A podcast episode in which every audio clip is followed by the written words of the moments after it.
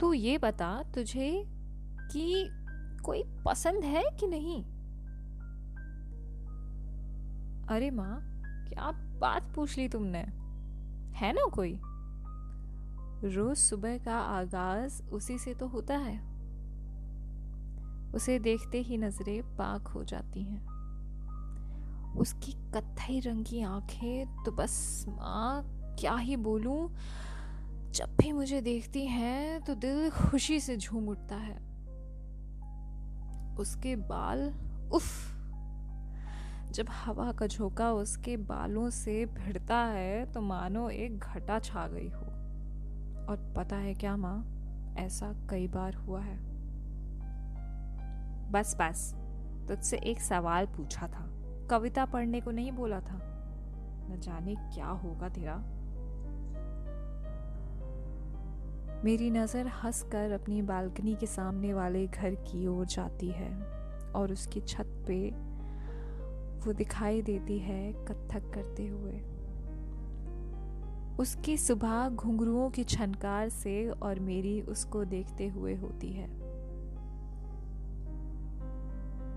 मैंने कई बार उसे अपनी कविता में उतारने की कोशिश की है, मगर जो चीज़ आज़ाद पंछी की तरह उड़ने के लिए बनी हो उसे शब्दों में कहाँ कोई कैद कर सकता है?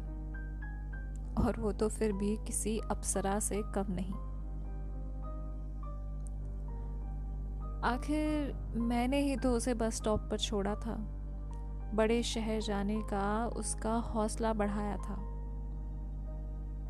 कल फिर से उसे छोड़ने जाना है।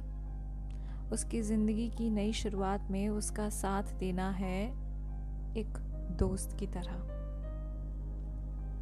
खुश है मेरा दिल? उसकी कामयाबी को देख। उसकी आँखों की उस चमक को देख जब वो मुझे अपनी कहानियाँ सुनाती है।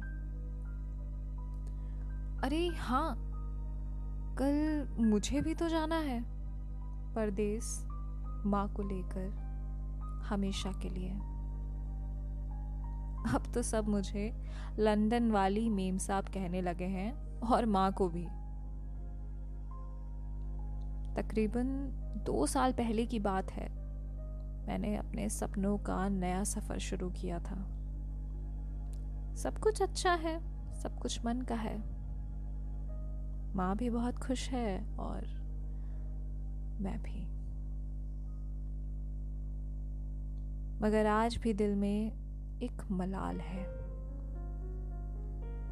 कि काश काश परदेश जाने से पहले मैं उसे बता पाती कि वो मेरी क्या है।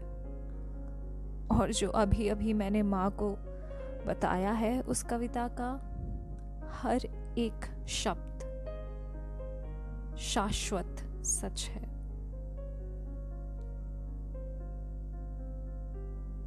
काश मैं ये सब उसे बता पाती और ये भी कि वो मेरे पहले प्यार का एक अधूरा खत है।